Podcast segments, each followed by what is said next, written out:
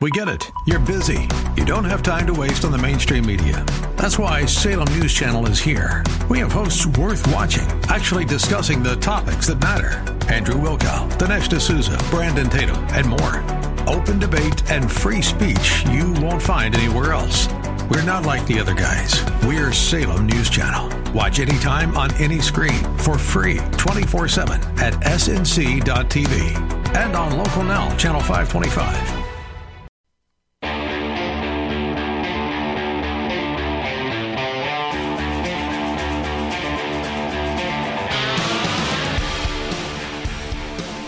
Well, it got ugly yesterday in the uh, White House briefing room. Uh, Karine Jean Pierre, the uh, historical, uh, history making black gay press secretary, uh, was appearing with the cast of the Apple TV series Ted Lasso. Uh, I do not have Apple TV, so I'm not a watcher of Ted Lasso. I've seen a clip or two of it. seems like a funny show. It's probably a vulgar show.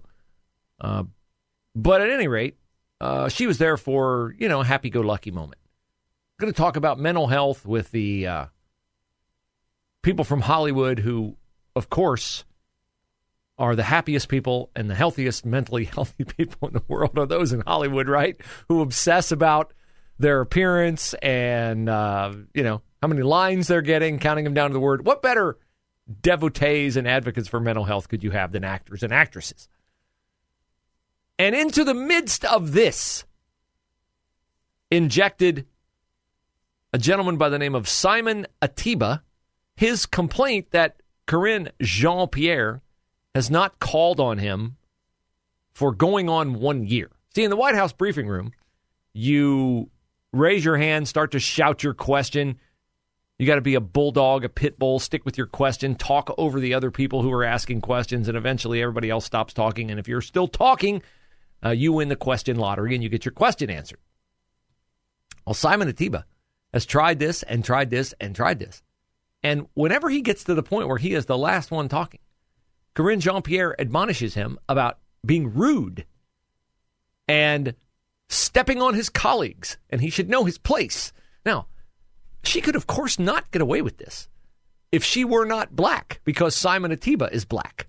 And I can only imagine if a white press secretary for a Republican president treated a White House correspondent who is black like Simon Ateba the way Karine Jean Pierre treats him, uh, well, there would be all kinds of accusations flying. But of course, she is insulated from all such accusations because she is, as I mentioned a time or 10, bla- uh, gay and black.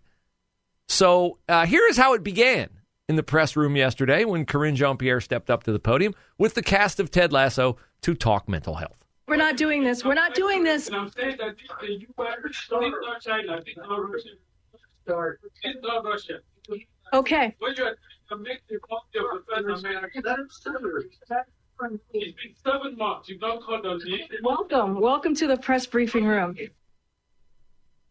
Welcome. Welcome to the press briefing room. This is what I deal with every day. This guy getting on me. Now, he persisted, at which point other White House correspondents from other networks started to get in on the act. And what do you think? Like a good journalist, do you think they stood up for Simon Ateba? Do you think they said, hey, you know, this is unfair, Karine. You haven't called on Simon in forever. Why don't you let him ask a question?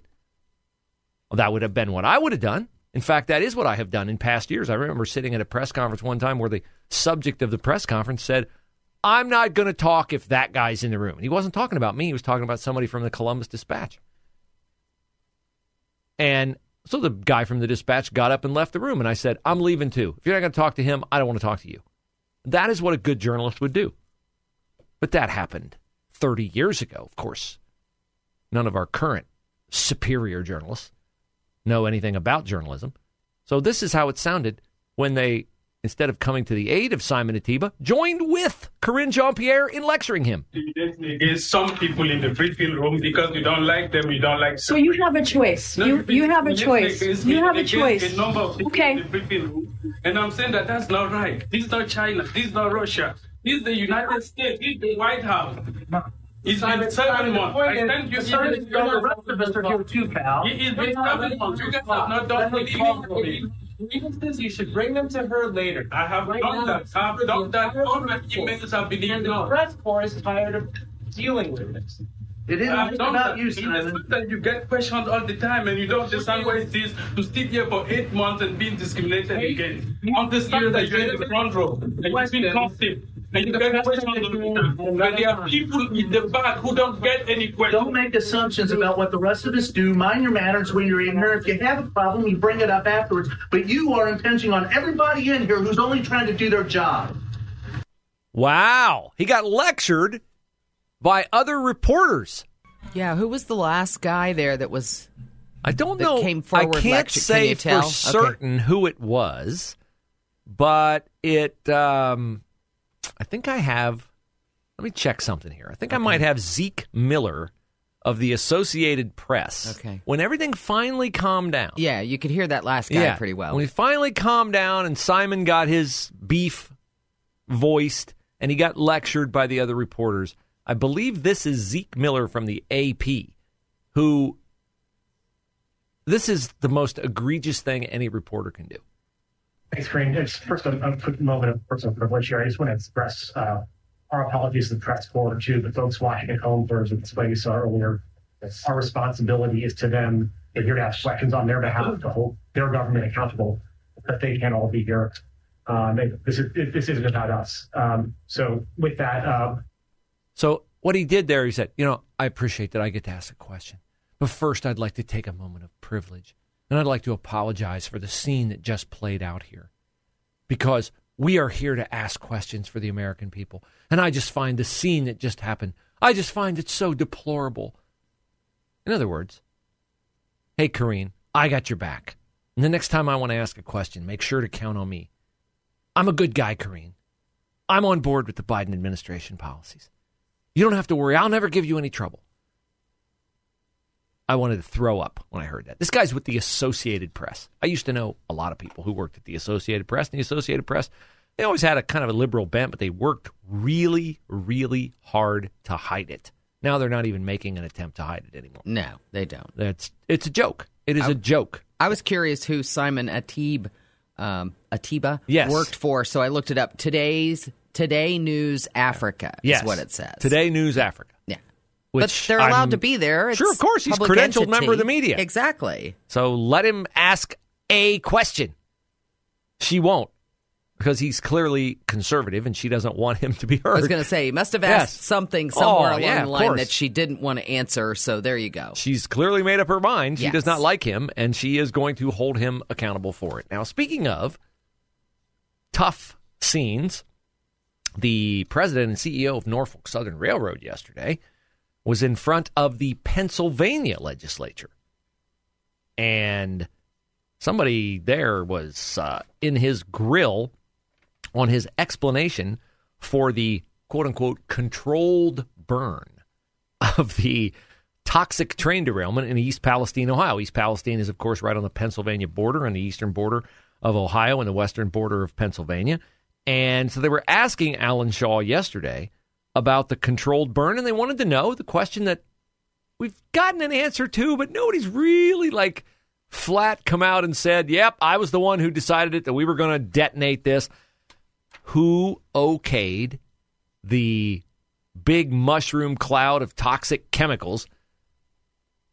And who decided that that was a better avenue to pursue than just leaving everything alone and waiting to see what would happen naturally? And Alan Shaw, CEO of Norfolk Southern, said what he has said before, which is, well, everybody met and all this, but ultimately, ultimately, it all comes down to the fire chief of East Palestine, Ohio.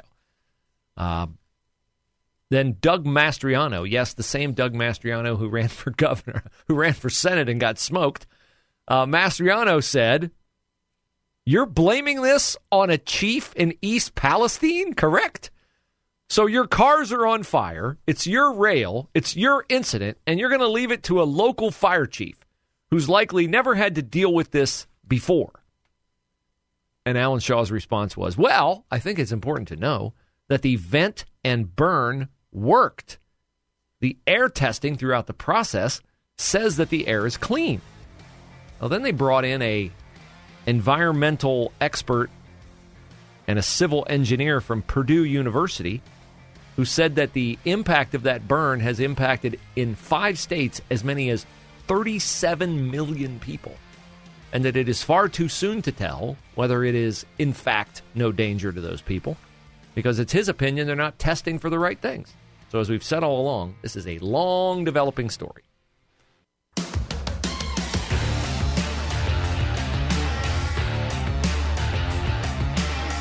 Now, we are a nation of immigrants. We're told that all the time. We're a nation of immigrants. So it is um, fitting, I guess, that our president, Joe Biden, is uh, the most Polish, Jewish, black, Puerto Rican, Greek, Irish, Catholic, Persian president ever. Yes.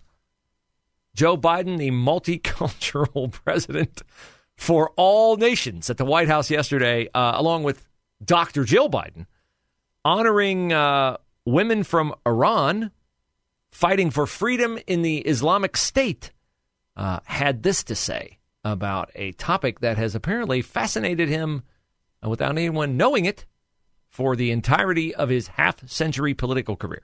You know, the Persian culture is amazing as a student of the Persian culture. As a student not of the a practitioner, but a student. as a student of the Persian culture, not a practitioner, but as a student of the Persian culture. Uh, this will no doubt remind you of uh, this little moment in Joe Biden's past.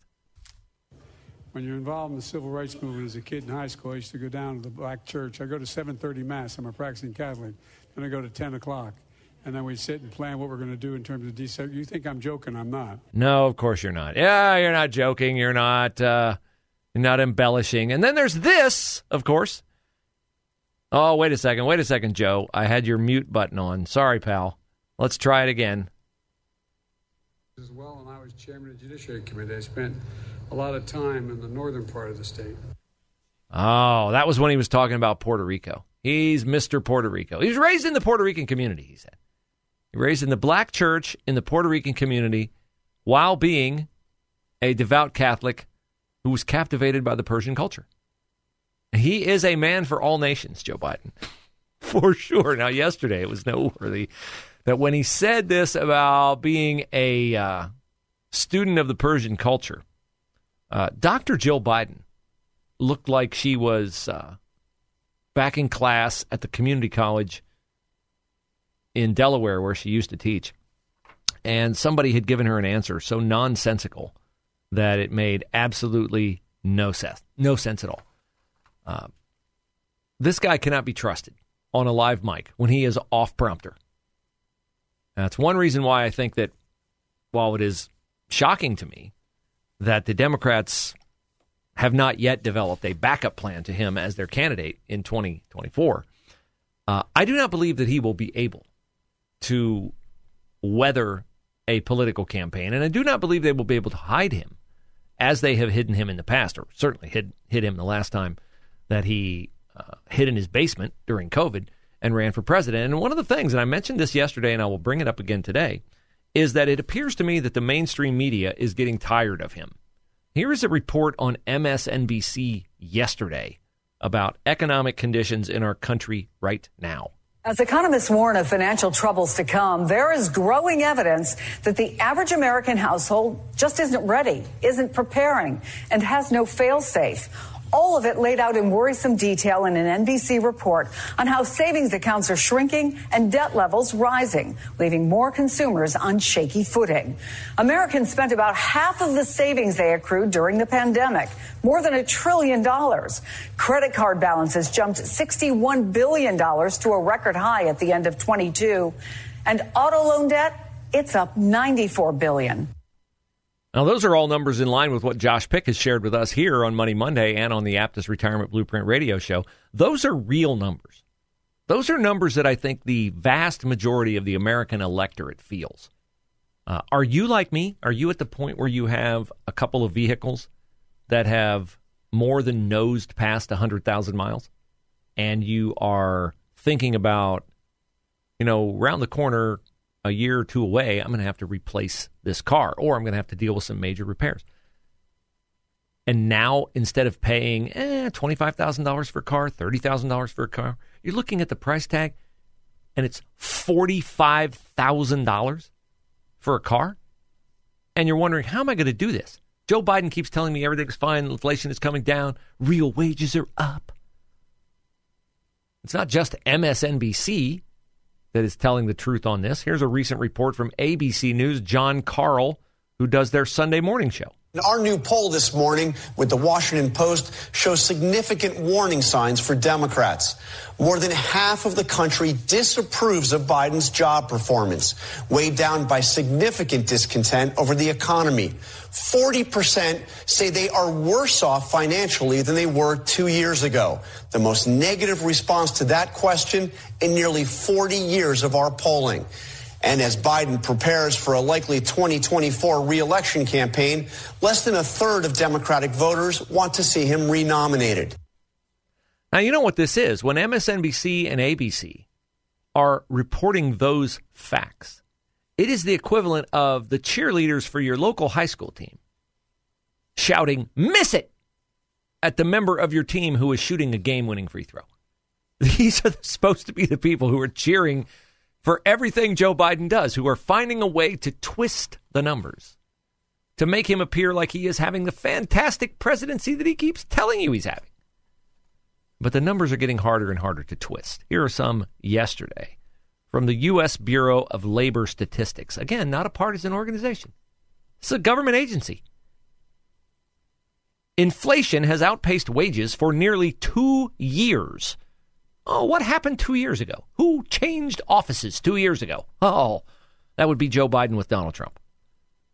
U.S. Bureau of Labor Statistics tracks real average hourly earnings, which are the wages of Americans with rising inflation taken into account. Ah, now we're going to get some perspective.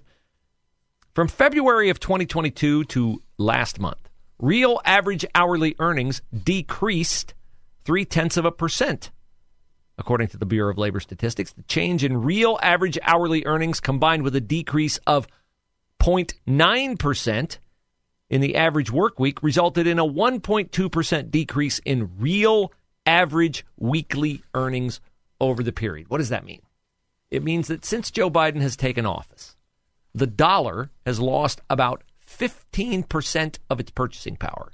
And another way to say that is that what you used to be able to purchase for $100 when Joe Biden came into office will now cost you $115. They're fond of saying real wages are up. They're up. Real wages are up. They are up 5%. Inflation is 7%. Are you keeping up? No, you are not keeping up. And if this continues, if he continues to spend money the way he has spent it on Build Back Better, the infrastructure plan, student loan deferment. The deficit, which is now at $31 trillion, is projected to be $50 trillion within a decade. So when you have real inflation of 6% year over year, and 12% since Joe Biden took office, because 6% one year and 6% the next year, according to my West Liberty Salem High School math is 12%. And a rising consumer price index, which came out in February and freaked out Jerome Powell to the point that he went to Congress and said, We've raised rates and it's not doing the job with inflation. We got to raise it again. And then the banks started to fail. Do you feel like everything is collapsing from everywhere all at once? Yeah, that's not a movie, everywhere, everything everywhere all at once. That's the Biden economy.